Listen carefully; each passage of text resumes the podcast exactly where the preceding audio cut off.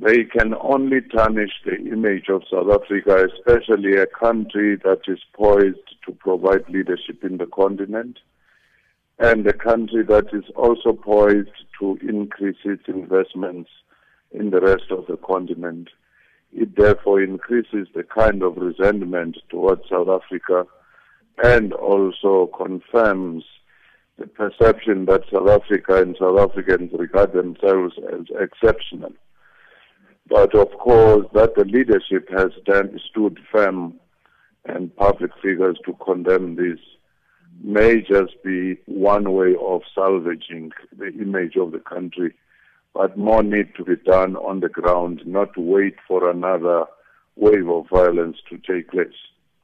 Professor Fikeni, do you get the sense that South Africans actually know or do they understand uh, the kind of damage that it is being done to brand South Africa when this sort of thing happens?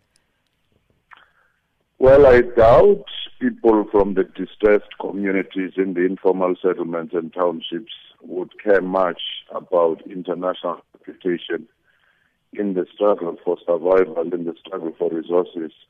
But also remember that South Africa has not dealt with its psychological woundedness.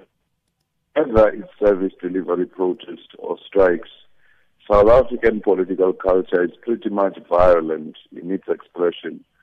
So when they interact with the foreign nationals in these conditions, you would expect no less.